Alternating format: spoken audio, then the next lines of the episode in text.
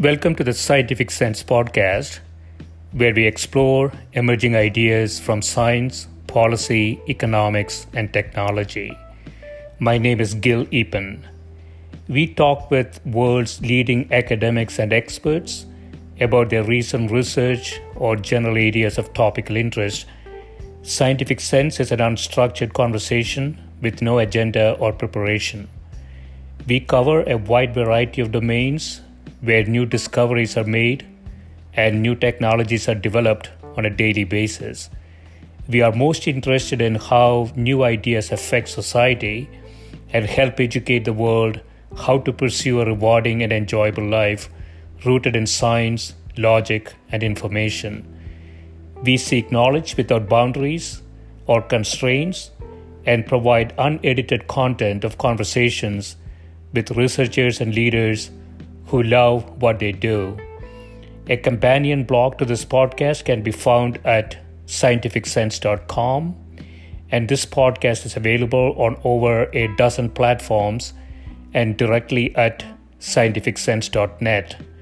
If you have suggestions for topics, guests, and other ideas, please send them to info at scientificsense.com and I can be reached at gil at eapen.info.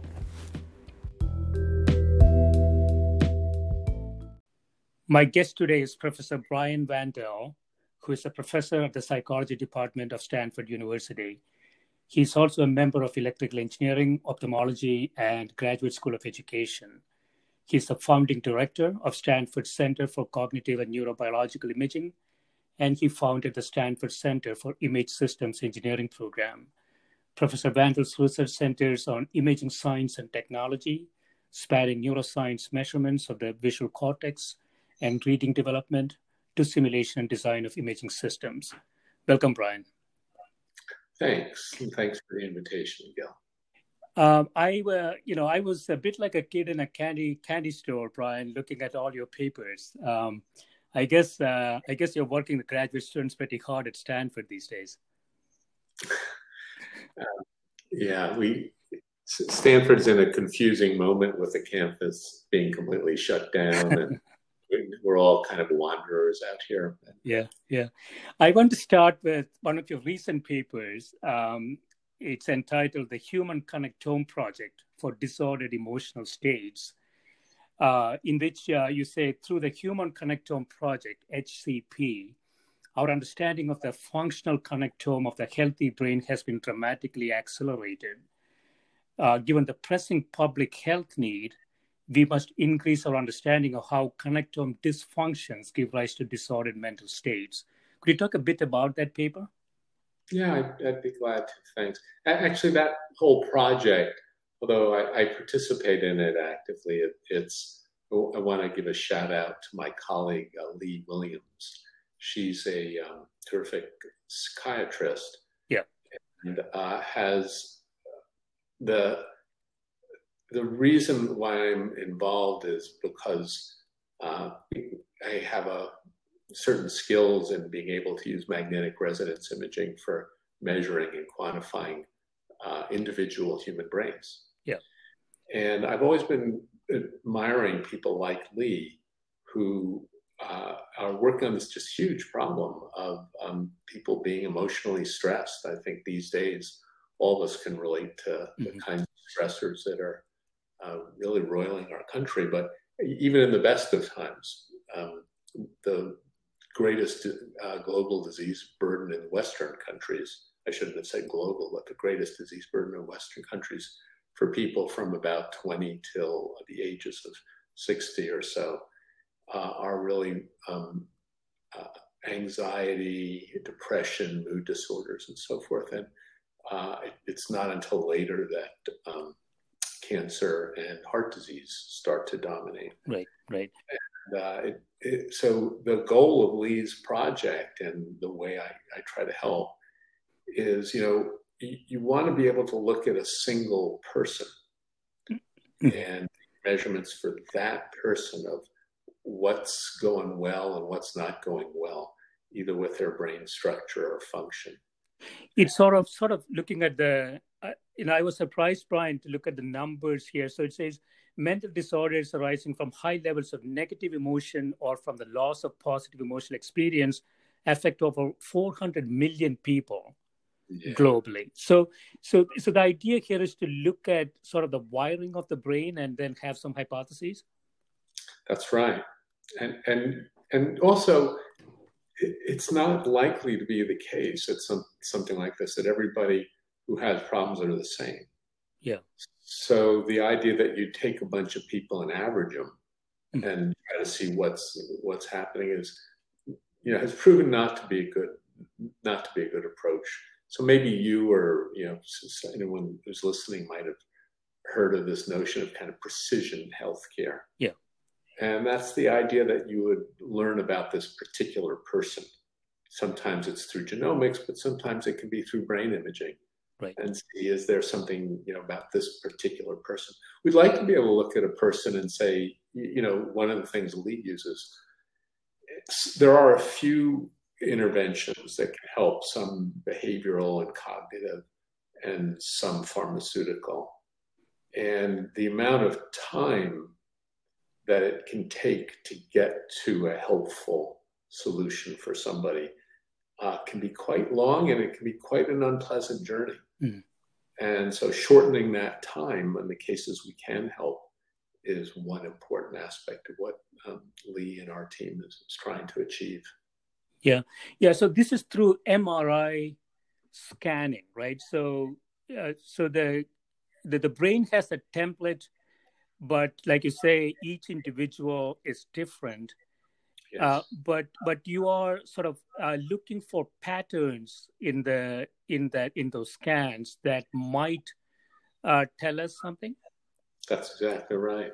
The, the other thing you should know and not, not, not everybody would know this about magnetic resonance yeah. you know it is one instrument uh, in other words, there's a big magnet and there's a bunch of electronics and there's a bunch of um, software that we use to analyze the data. But it can be used in an extremely general way. Mm. It doesn't only measure one thing. And you can control the instrument to measure, for example, uh, the white matter pathways. These are the long axons that connect different parts of your brain. Yeah. Or you can use it to measure the gray matter of your brain, which is where the neurons, the cell bodies are located. How thick is it? What's their density? Or you can use it to measure um, indicators of functional activity. You know, what is responding, which neurons are responding mm-hmm. during that task. So it can be used in many, many different ways. And uh, that's why this project has so many authors and it's a really big challenge. We're trying to use MR in a variety of different ways to see which signals might be the most helpful for shortening the diagnostic time. Are we um, are we generally successful? Um, I would say there has not been. Uh, you know, I I'm very optimistic. Yeah, yeah. next about the next ten or twenty years uh, I'm I'm old enough that I'm not going to you know be doing the last 20 years of the, the next all the next 20 years of this. But it, the the physics of this is, is getting much better. The ability to handle large data sets at scale is getting much better. Um, i look at the younger scientists and they're just a lot smarter than i was. And i am very hopeful that we will come to new ideas and but I, I would say at this point, there have not been real breakthroughs in diagnosing um, mood disorders via um, uh, standardizable uh, MR techniques or other techniques, either EEG. But I would say the number of companies that have started up in this space and the number of you know hopeful little papers, you know, is, is, is you know gives you a sense that we might be making some progress but I can't really say that um, I'm confident in any of them at this point. Yeah, yeah. No, it's it's uh, interesting. I mean, on one hand, you can you can really understand how a single cell could become a human being, on the other hand, you know, you say, well, there is a template, a design template. How many variations could you have? And I guess the answer is infinite. Um, and, and, hence, um, it's it's a really really complex problem to solve. But if you can solve it, you know, in the healthcare context, Brian, as you know, uh, you know, we we treat uh, mental health almost separately from physical health and there is you know really good uh, data that shows that there is a huge connection between mental health and physical health so any diagnostic modalities that could surface these things earlier and earlier intervention in the mental health arena uh, could be uh, could have a huge economic impact on the healthcare system. I, I, that's 100% true. I really agree with that in, in all parts of what you said. That uh, you know, even the mechanisms from what we consider physical health, me- meaning things like a good vascular system, good posture, good, you know, getting out and walking, yeah. and um, mental health are quite significant. Those are some of the things we know best. By the way, you know, th- these aren't magical effects. Right. So the the thing when you look at a brain, um, so in, in neurosurgery, the brain is just filled with blood and vasculature. Mm. And uh, when you walk and you keep your heart pumping and your vasculature is in good health, that helps your brain health. And we don't have the details of how that works, but there's no doubt that a good blood supply, oxygenated, your heart pumping, just matters enormously for brain health. Mm-hmm. Yeah, it's a fascinating area. I want to jump into another one which is related, uh, Brian. So, this is entitled Biological Development of Reading Circuits Current Opinions in Neurobiology, uh, where you, you mentioned uh, brain computations operate over a range of temporal and spatial scales. Understanding action potentials and synaptic efficacy is essential for understanding certain aspects of performance. You want to talk a little bit about that? Yeah, thanks. Um, so let me give a shout out. That that that particular collection of papers, I think that's a review. Um, there's a student of mine, Jason Yeatman, who went off to Seattle for a while as the professor there, and he's now back at the Graduate School of Education at Stanford. And he and Aviv Mezer, who's at the um, Hebrew University in Jerusalem, and I were really curious about how come some kids learn to read and some kids don't. And uh, I have to say that the first thing we learned as we started looking at that field was for the vast majority of kids who have problems reading, learning to read in the US, you could take care of a lot of those problems if they just got a good breakfast mm. and felt safe in their neighborhoods. And uh, it was just, you know, we just improved the general conditions of, of their lives. Yeah. But but beyond that, and these are the ones we study, there there are kids who just, you know, they're motivated, they're smart in many other ways, uh, and they just can't uh, pick up the tricks that it takes, particularly to learn to read English, which is a very tough, tough language in, in its own way. And um, the uh, so we started looking at that using magnetic resonance imaging with the same idea. Could we do something helpful so that we could look at one kid, same principles we spoke a moment ago. Yeah. Could, could you look at one kid and say, oh, you know, this kid, he's gonna he's gonna be okay in six months. So you tell the parents, you know, just keep keep working, keep her keep her doing her homework, and it'll it'll snap in a few months from now. And but this other kid say, yeah, you know, we've seen this pattern. And it could be like some of these very famous and yet successful cases. Maybe the most famous these days is Charles Schwab, who's, you know, very successful. Yeah. and we would like to be able to tell the parent, well, you know, in this case, you're really going to have to get them educated in a different way. Mm-hmm. So that particular point that you spoke to when we got when we got into it we we found a couple of counter you know just forces in the neuroscience field that we felt we needed to address and one of them was that neuroscience as a field has a massive focus on single cells and the synapse. And, you know, when you measure MR, you don't measure single cells. The spatial resolution for magnetic resonance is, uh, oh, you know, you're pretty good if you pick up a cubic millimeter of the hmm. brain. Oh, wow. Okay. Which is going to have about 50,000 cells. Yeah. And amongst all these, you know, high-end neuro electrophysiologists and basic scientists, you know, being at the synapse, and there could be, you know, 5,000 synapses on a single cell. Mm. That's where the cool people are. Mm. Well, that's, you know, if you're a computational person, as I as I am, you know, no single synapse is really critical for computation. It can be critical for drugs. Yeah. And a lot of this comes from big pharma. So, you know, man, we got to control the synapse because that's where we can deliver drugs to and have an impact. But for understanding what the brain is doing, sometimes you want to be at a different spatial resolution.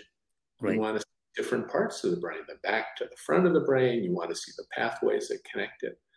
And so that paper was one of our attempts to um, express the view that there's real meaningful work to be done at the coarser spatial resolutions. Yeah, yeah, that's really interesting, Brian. So you know, you mentioned sort of the initial conditions that the kid is in. Mm-hmm. Uh, and it has a huge impact, right? You say he has cell development, growth, and pruning of dendritic arbors and axons, the stat- status of the glia. So, really, at that scale, not not at the cellular level, but at the structural level, yes. um, if you don't have the right initial conditions, you you, you know you are kind of designing in a sort of a different system almost sounds to me right? That's right. Yeah and and in fact you know you raised a let me add a, a final word for everybody. Um, most people know the word neuron as the kind of computational element in the brain.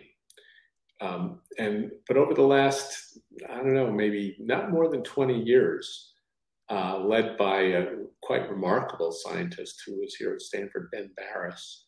Yeah. Um, and uh, more recently, somebody who I don't know well, I've met her, but um, whose work is just fantastic, uh, Michelle Monje mm-hmm. at Stanford, uh, the and others around the around the globe. The importance of a completely different cell type, of which there are almost as many in the brain, uh, these glial cells. Yeah uh, has risen in terms of our understanding of how important they are for the development of the brain, for healthy signaling in the brain, and again, our that the ability to distinguish the health of the neurons from the glial cells, from the, as we were saying before, the vasculature, whether the blood supply is getting there. Right. If you care about a kid's health and whether a kid is going to develop and learn to read, you want to be able to assess all of those systems as well as the neurotransmitters and the, the molecules.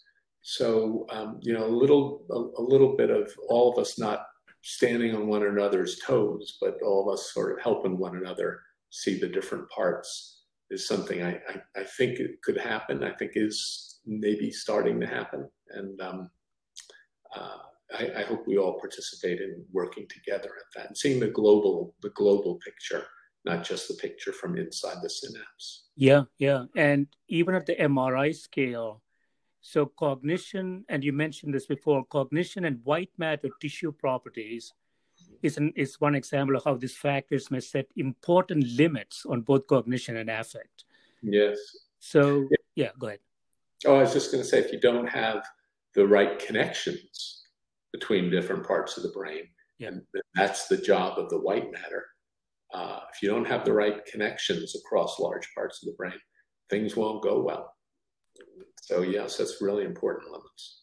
Yeah, and and and what's your sense? I don't know much about this, but um, you know, once once the brain is set in that in that context, uh, can you really intervene and make it better? Yeah, so that's a a, you know very important question to, and sometimes you'll you'll hear the phrase brain plasticity. Yeah. In that regard, and uh, one of the big topics in neuroscience, in addition to developmental plasticity, um, is the question of brain plasticity in the adult. Right. And the the um, it's a, it was a very heated area. Mm-hmm. Uh, so in the early days, so there's a kind of a pair of very famous Nobel laureates, uh, Hubel and Wiesel, who did many studies of brain development and came to the conclusion that there was an early stage of plasticity, which we all marvel at, right? We watch our kids grow and we understand that, that that's an, hugely important. And kids are remarkable what they can recover from and can't. And then they argue that there was a critical period after which uh, there wasn't much plasticity left. Mm-hmm. And there was then a big pushback against this that no, the brain is plastic. And there's a period of time, I don't know, Gil, if you remember this, but uh, the public radio stations used to have ad after ad after ad about brain plasticity and yeah, yeah. That would help you know help you drive forever and live forever. right, right, yeah. Uh, but that the extent of plasticity in the um, adult brain is far less than the amount of plasticity in the developing brain, mm-hmm. and that seems to me pretty clear. Uh, there are still people who might maybe would argue with me about it, but it's I, I think that the limits are, are pretty obvious.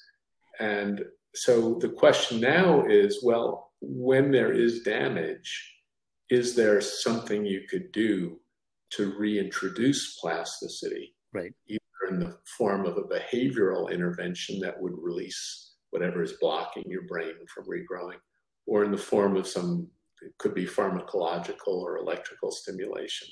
And this matters for cases like stroke patients who've had parts of their brain destroyed. It, it's open to technologies like stem cell therapies where you would try to uh, reproduce and regrow and reinsert things. You've, there's other kinds of um, ways to grow bits of brain called um, human brain organoids that people are uh, trying trying to achieve. So in any event, there's a lot of lost plasticity and there's a lot of interest in being able to literally repair the human brain. And um, it's wonderful topics and very, very, very early stages on this. Yeah, and um, the, you know, uh, this is not the paper, but I know that you have done some work in this area too. So, certain diseases like Alzheimer's, for example, uh, one question would be, you know, is it really uh, really destroying any you know any remaining plasticity in the brain as well, right? Um, what what is the latest thinking around that? You know, the Alzheimer's um, work. It, it, so that, that that's called uh, the field. It's within the broader field of neurodegeneration. Yeah, and that's a kind of brain plasticity, but it's the kind that you don't like. Wow so the brain is changing, but it's changing in a way that's that's not helpful. And so reversing that change, putting on brain plasticity, but undoing the effects of uh, the destruction from Alzheimer's, in which this you know, synapses are lost and communication is lost and so forth, is is important. And it, you're raising so people have now done many fundamental, important experiments in animal models mm-hmm. to reverse the effects of the plaques and tangles and the, the uh, degeneration, and to try to bring back actually performance levels in, in these animal models. Um, but so now you've taken us into an area where uh, when you succeed in reversing something that seems and, and model is important. It's it's a kind of a model system. It's not the same as the human brain. Yeah. Mouse the mouse brain is one three thousandth the size of the human brain. Right. And so it's going to have all kinds of differences. And it's kind of one of the tragedies of our, you know, current standing in uh, in the neuroscience of this, that none of the its interventions that have been successful in the mouse have effectively translated into human. Yeah. and and that's why one of the reasons why I'm so passionate personally about trying to just do better with the technologies like MR that we can both measure and potentially even intervene in the human directly so that we might have a better model. Not have the mouse model of human but maybe have some cases in which we have human models of human. And uh, anyway it's been a it's that's been one of the hugely important and also frustrating um, aspects of uh, what we look at. So at Stanford, we have a human, we, we have a, a, a very broad, not just human, but a very broad uh, neurosciences institute. Yeah. Uh, from, and uh, Clara Wu and Joe Tsai donated, and it's called the Wu Tsai uh, Neurosciences Institute. And the ability, mood disorders are important, as I mentioned, Lee's work and a number of others but the Alzheimer's uh, part of that is also very important. These are huge financial burdens on society, and more than that, it's not just the money. It's you know seeing yeah. some. Uh, yeah, yeah. I mean, the, the, space you're in, Brian. You know, um, at the intersection of computer science and neuroscience, uh, you know, I, I sometimes feel like as we make progress on the computer science end, uh, the brain becomes more and more enigmatic, right? You know, it's almost like uh, God has a sense of humor. You know, uh, you, you get teased that you found something, but then you find that you know there's there's thousand other things you need to you need to figure out. That's interesting. Could you I, I, could you say a little bit more about that? I find I, I kind of get, get what your point, but say a little more about that. Yeah, yeah, yeah. So so what what I was saying, uh, Brian, is you know the computer science we are making quite a bit of you know sort of I would call it mechanistic programmatic advances. Um, mm. So you know the, the the latest thing in terms of deep neural networks, we know that the brain doesn't learn that way, but we are making great progress in neural networks and so on, right?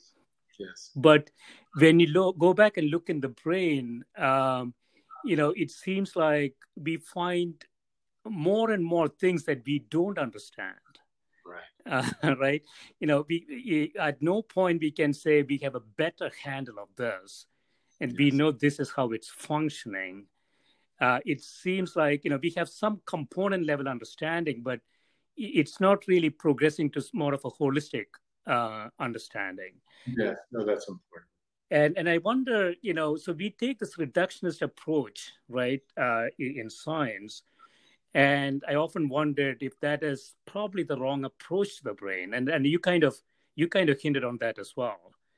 That it's the structural aspects of the brain that is that is really driving it. It's not necessarily the cells, you know, the cellular type understanding. Yeah, I I, I hate to.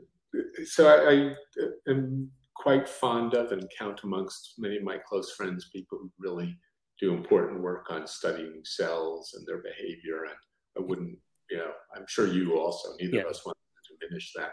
I just felt that the balance had gotten to the point where people would say, you know, if, if you were studying the system, uh, you weren't a real scientist. You were just, you know, joking around. you needed to know the genes and the molecule. Right. I, I, thought that had shifted a little far. And I would never argue that you don't want to know the genes, or if you could, you know, that of course you would want to know that. But you know, rebalancing a little bit so that we keep the whole human as part of the measurement system, and you know, there, it's miraculous what you can do with genetic manipulations, these CRISPR technologies, optogenetics, and some these are miraculous things. Yeah but they're not quite this and they're a great complement if we keep the patient or the developing child who's learning to read, we need to keep them in the lab. We can't just say, oh, it's all going to be about these cells that we get out of a mouse. Right, right. Yeah, I want to. I want to jump to another area, Brian. So you are doing a lot of work in uh, imaging systems, camera designs uh, related to artificial intelligence.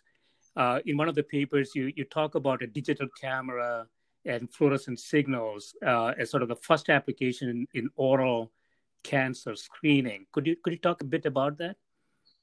Sure. Um, so, so, you know, for me, MR is one of the imaging modalities, but I, as you say, I've been fortunate over a kind of long career to be able to work on um, many forms of optics and digital image sensors and so forth. And uh, you know, when I see a medical application, uh, it kind of brings it all together for me. And fluorescence is one of the kind of fundamental properties of healthy, certain kinds of healthy cells. Mm-hmm. And so measuring fluorescence can be hard. And so that, that, for me, right, that's my job. Try to find something that's a little hard to do. Yeah. And make it easy. Yeah. And so uh, one day I actually, uh, so this is a, a project that was actually kicked off by my son, who's an oral surgeon in uh, Texas. Yeah. And he was seeing uh, my my wife and I were looking at a particular at a particular device. He said, you know, if you could take a picture of somebody's tongue, mm. and, and, I had never thought about tongues. You take a picture of somebody's tongue and see the fluorescence coming out of it, and I'll define fluorescence in a moment. Yeah. Then um, you could really get an early diagnosis diagnosis of cancer in the tongue. Right. And I had never heard of anything like that. And he said, but you know, and that's not that big a deal here in the US, but it's, you know, matters. Sure. And then we came to learn that tongue cancer in China and India is a massive problem because of smoking and perhaps other factors. It's really. Yeah, um, smoking plus the alcohol, I think, has, exactly. a huge negative effect. Yeah.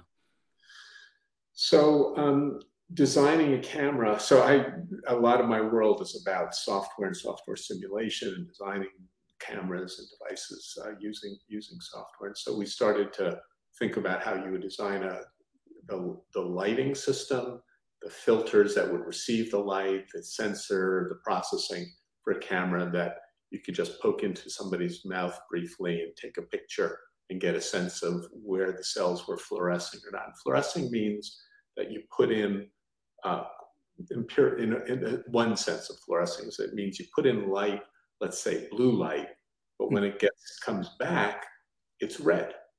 And normally, when you put you know shine blue light on something, what's reflected back to you is blue light. Right. But, but in many cases, uh, the fluorescent cases, you put in the blue light, and there's a chemical process that arises, a physical process that arises in the cells that changes the wavelength of the light, mm. and it return the lower energy state. And so the short wavelengths will end up being longer wavelengths, which are lower energy. So how you would design the filters and the sensors and the cameras and the processing for that, that that's the kind of thing we do for fun.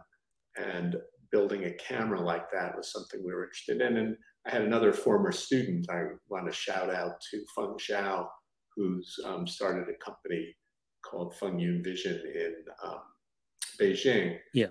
And Feng uh, said, well, he would be thrilled to go and just build us test equipment. Because uh, if we could make some progress on this, he felt it would really help uh, with oral cancer in China. And so that's what we've been doing. He's been building little prototypes for us. We have uh, kids in uh, California and a kid in London and some people in China. And we're all passing around software and building the device, taking test measurements and starting to write papers. And and and we're learning about the literature. You know, it's kind of late in life, but uh, there's a I'm reading fantastic work from people out of um, Houston and Dallas who've done some early experiments on this. And we have a prototype camera up now. We're taking pictures and we're trying to see if we can make it more and more robust. And then if it works out, we're going to put it back in the hands of um, a colleague here who's an oral surgeon and also in the hands of our son who's uh, in um, Texas and see if we can't move it into the clinic. And, yeah. and we're not very far along, but but we we have some early preliminary measurements that look promising. Yeah, this is this is very interesting, Brian. So this uh, so you're not really talking about any sort of deep learning uh, needs here. You you actually can write down some heuristics, uh, basically saying if I get this type of fluorescence, then I can I have this probability that that tissue is healthy or otherwise, right? You don't you don't really need to um, use any AI techniques even. You know, it's what you're raising is actually very interesting and important to me. Certain cases, you know, you just have the algorithm. And I would not say that we're sure yet okay. that we will be how we will be able to do this. So, you know, I would be happy to talk to somebody like you, for example. Um, I, I don't know whether the spatial pattern of the fluorescence that comes off of the tongue, mm-hmm. you know, if it's all in one side versus kind of little dots spread across the tongue, right. does that matter for health and diagnosis? Well, I don't really know. Yeah, yeah. Uh, and uh, it could be, you know, when when you and I spoke earlier, we we spoke to one another about collecting enough, collecting and organizing enough data, yep. so we can look at these things. And we're keen to work with people like you and, and others who are skilled in uh, automating the search for signals through machine learning right. Uh, to answer that question. Yeah and, and, that is one of the other things that you're pursuing brian. So you have you have a company flywheel flywheel.io and one of the obviously one of the issues in in machine learning uh, multiple issues and one of them is obviously related to data. Um, you know how do we organize uh, how do we collect and organize data in a systematic way so that experiments run on that data could be reproduced um, by anybody who is who is uh, using that data. Um, and, and that's a very important aspect because as machine learning and deep learning really kick into mainstream, it's really easy, I would say, to build models uh, given a bunch of data. It's not that easy to actually reproduce those results in a robust fashion, right? That is what uh, that's what you're you're really focused on in Flywheel. Yeah, yeah. Thanks. Um, yes. So, so let me say it came about because when I started, I guess it's been about 10 years when we were fortunate to get our first magnet and start the MR Center. And we knew we needed to take care of the data. I mean, yeah. Because when you first when you first write the check for one of these things, you realize, wow, that's an expensive instrument. I better not mess up with managing the data that comes off of it. We have about 40 different labs at Stanford who uh, you know, use the instrument. Mm-hmm. And so we worried a lot about stewarding the data, making sure that we didn't lose it, that it was properly recorded, that it would be easy for people to share if they wanted to share. And these, these weren't going to be my data; they were going to be data that you know different labs would acquire, and you know they weren't always ready to give it away right away. They wanted time to process it and work on it. But we knew there'd come a point where they'd be done, and it should be easy for them to share and to compute, uh, try things with with other with colleagues in electrical engineering, computer science, applied math uh, with these data. So yeah, we built a. Um, you would have thought, by the way, I don't, I don't, mean to throw Stanford under the bus here, but you would have thought at a place like Stanford, when you buy a big expensive instrument, that uh, they it would be an instinct for them to say, and you know, yeah, whenever we put up one of these centers uh, we always have to have a data management plan. Mm.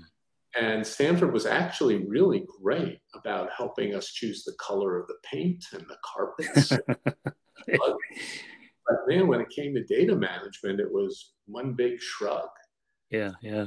So uh, the the my buddies who were building this thing with me, particularly Bob Dougherty, who's now at a, another company called MindStrong, and Gunnar Schaefer, who joined me at Flywheel um, you know, we thought we really had to build a data management system.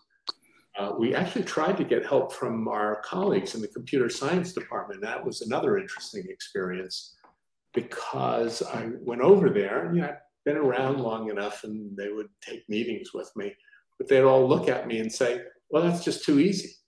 Uh, you know, that's not a hard problem in computer science. In computer science, you know, we are doing these super advanced things. Yeah. So we fell in between the, you know, just could buy it off the shelf at, from Dell or something, and uh, something that computer science people would work on. So we built our own system for data and computational management, and um, it seems to have fallen into a sweet spot. And I'm glad you find you see the value in it. Many yeah. people uh, at this point, Flywheel's doing okay, but for us, the main point is the, being able to share the work and letting other people check your work. So, you know, a lot of stuff is hard and we all benefit if when you publish something, somebody else can come in and check that you did it the right way, yes. and then build on it. And that really is the premise of that company. Yeah, yeah. The other side of data, as you know, Brian, is you know when I talk to my clients, sometimes they say, "Well, we have to collect all the data first, and yeah. then we'll figure out you know how to use it." And uh, oftentimes, uh, you spend years collecting the data, and by the time you come to use it, the data has already changed. Yeah. And so, so the the real you know uh, capabilities in the area of uh, machine learning and deep learning is really uh, the ability to systematically discard data. Uh, and this is not something people really really think about i think you know uh, the brain is a good example of it uh, hmm. brain is a very efficient discarder of data uh, and and focus on what is really needed um, but our you know kind of designs in the ai arena uh, basically is looking for all the data mm. in, in some way, right? Um, but it, the data is no, if the data is organized in a in a form that is standardized uh, across different modalities, mm-hmm. then you will be able to see what is most useful much faster, right? I agree with you. Yeah, I have to say that the I think the reason there, there are two things that we've learned so far. And I hope the the story will continue to. Uh, we we have a ways to go, but, but there are two pretty fundamental things we learned that build on your comments here. Yeah. The first is it, don't let the data out of your hands when you get it from the instrument. yes. Yeah. As you were saying how hard it is to go get the data. Yeah. Well, you know, if you're sitting at the instrument and the first thing that the instrument does is put the data in a database. Right you're okay. Uh, and, and for many years, and still many people don't appreciate this. If you say you take the data and you let, let it go out to the 40 different labs, and then you say, well, could I have it back, please? So we, by putting the acquisition of the data right in the instrument itself, which we could do uh, on our scanners, mm. that was very helpful. We now have this, you know, just in our one center, we have a massive data set, but uh, we, are now managing. I, I, thought it was massive, but I, I, would say I don't know if I'm allowed to. I, I, may not be allowed to name the company, but we're working with a, a very large pharmaceutical company. Yeah, and they have millions of data sets. I was impressed that we had many tens of thousands. but these, these companies at global scale have millions of data sets. Yeah. And they're not organizing them well. Oh yeah. So getting the data in and organized is, um, you know, key.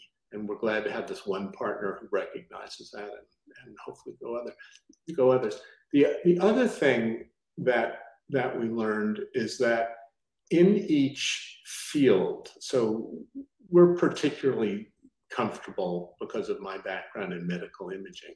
Mm-hmm but you know, I don't really think that exactly the same format and how we store it and the metadata about it and so forth will work exactly the same way in all fields, even other types of medical imaging. So I'll say, you know, I do a lot of MR, PET, EEG, things of this sort, ultrasound.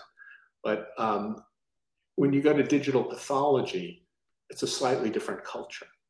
Right. So the other thing we've learned is that when you build these things, you have to be aware of the culture of the uh, enterprise. If it's pharma versus um, versus medical instrument makers who make wearable watches, right? It's different organizations, and um, we need to keep learning what works properly in the do- domain-specific organization. Yeah. Anyway, yeah. Uh, it's been a very that's th- thanks for letting me talk about that a bit it's been very uh, I, that, I, I, do think you're right you've said this a number of times that the acquisition and organization of the data is yeah. really important and and that's un, often undervalued by scientists and engineers so anyway thanks it's often undervalued and i think you you talk about this in one of the papers brian which is uh, you know if you if you are uh, embarking on a process take a lot of time to think through the data that that you want right? Yeah. Um, because otherwise you'll be cycling through this process over and over again, trying to make slight refinement to the data capture process. Yes. And uh, that is that is really costly. I, I saw one other thing that uh, that I thought was also very interesting, Brian. So this uh, neural network generalization, the impact of camera parameters, another paper that you have, where you say uh, images coming out of uh, different cameras from a from a neural network. This is convolutional neural network. From a generalization perspective, is roughly the same as the images, the generalization you get from images uh, in ray traced multispectral synthetic images. What what exactly are those? Yeah, um, the, the it's very hard to build a camera. It's expensive. Yeah, camera and run it out and test it. And so, uh, just like it's hard to build an MR scanner and test it. So, so uh, in imaging, there's a little bit of a movement that some of us are you know trying to get going to use simulations, mm-hmm. physically accurate simulations of yeah. the devices so that we can build, say, complex driving scenes and then theoretical cameras in simulation hmm. and drive them for a couple of million miles without having to actually build the novel camera oh. and put it out on the road and drive it for a million miles. Uh, Elon Musk can do that, but yeah. And, and so uh, that particular paper was asking how close are we getting? Right. Uh, are our simulations, uh, which the, the technology for getting physically accurate images that you can use as inputs to physically accurate cameras is it would be called multispectral because it's many different wavelengths of light.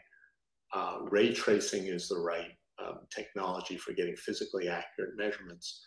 Yeah. So can you do multispectral ray tracing through optics onto sensors and train neural networks based on that so that you can do it all inside of uh, Google Cloud or on Azure or Amazon or something and, and get a pretty decent assessment of how well it'll work before you put it on somebody's car.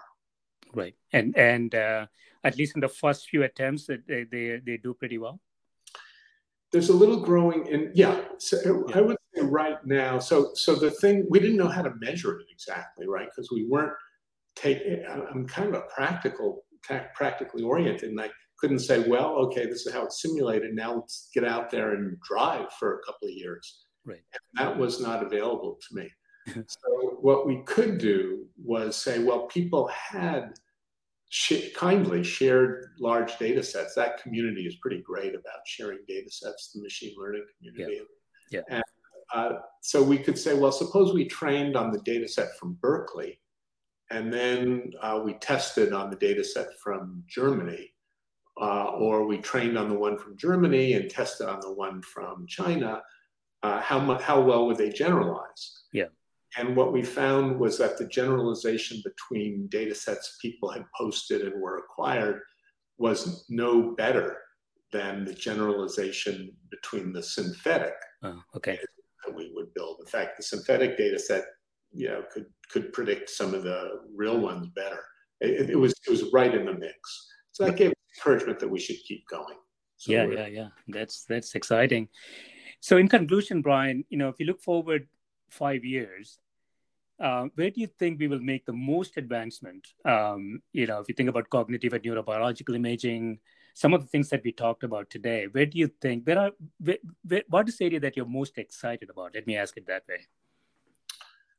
Uh, I'm on this um, mission. So let, let, me say my partner in this is um, uh, in the neurosciences is the um, is the director of uh, Clara Wu and Joe Tsai's uh, Neurosciences Institute at Stanford. Is the director is a guy named Bill Newsome. Yeah, and we were fortunate enough to be able to put up a building uh, uh, to house the uh, Neurosciences Institute. And I'm going to tell you what we bet on. Yeah. And this is a dangerous bet. people were really annoyed with us, but um, we stuck it out.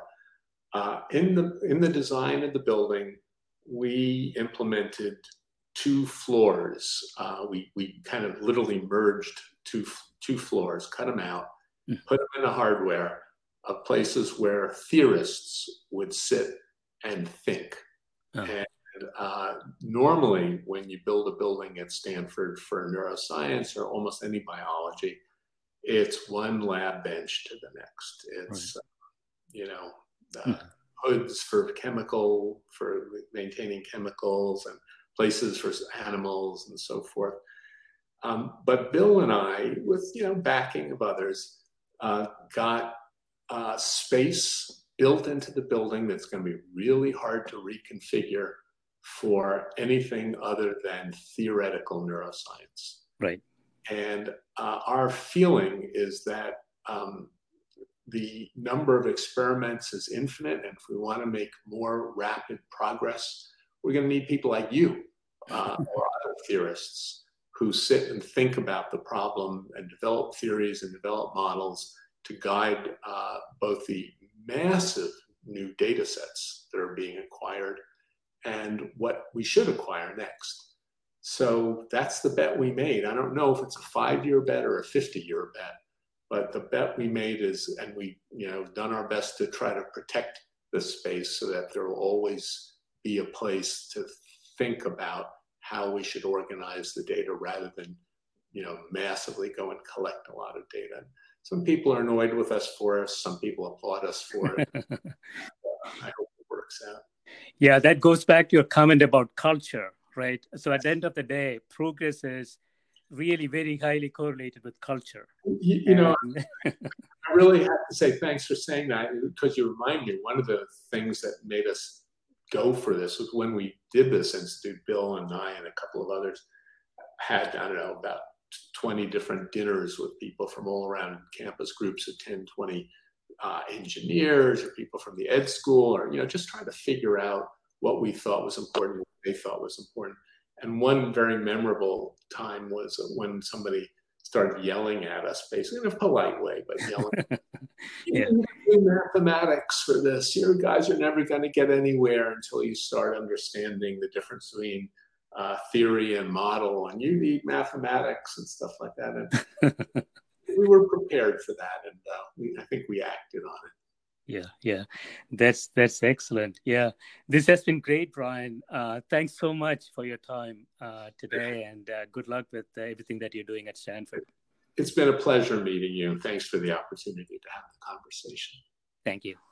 thank Bye.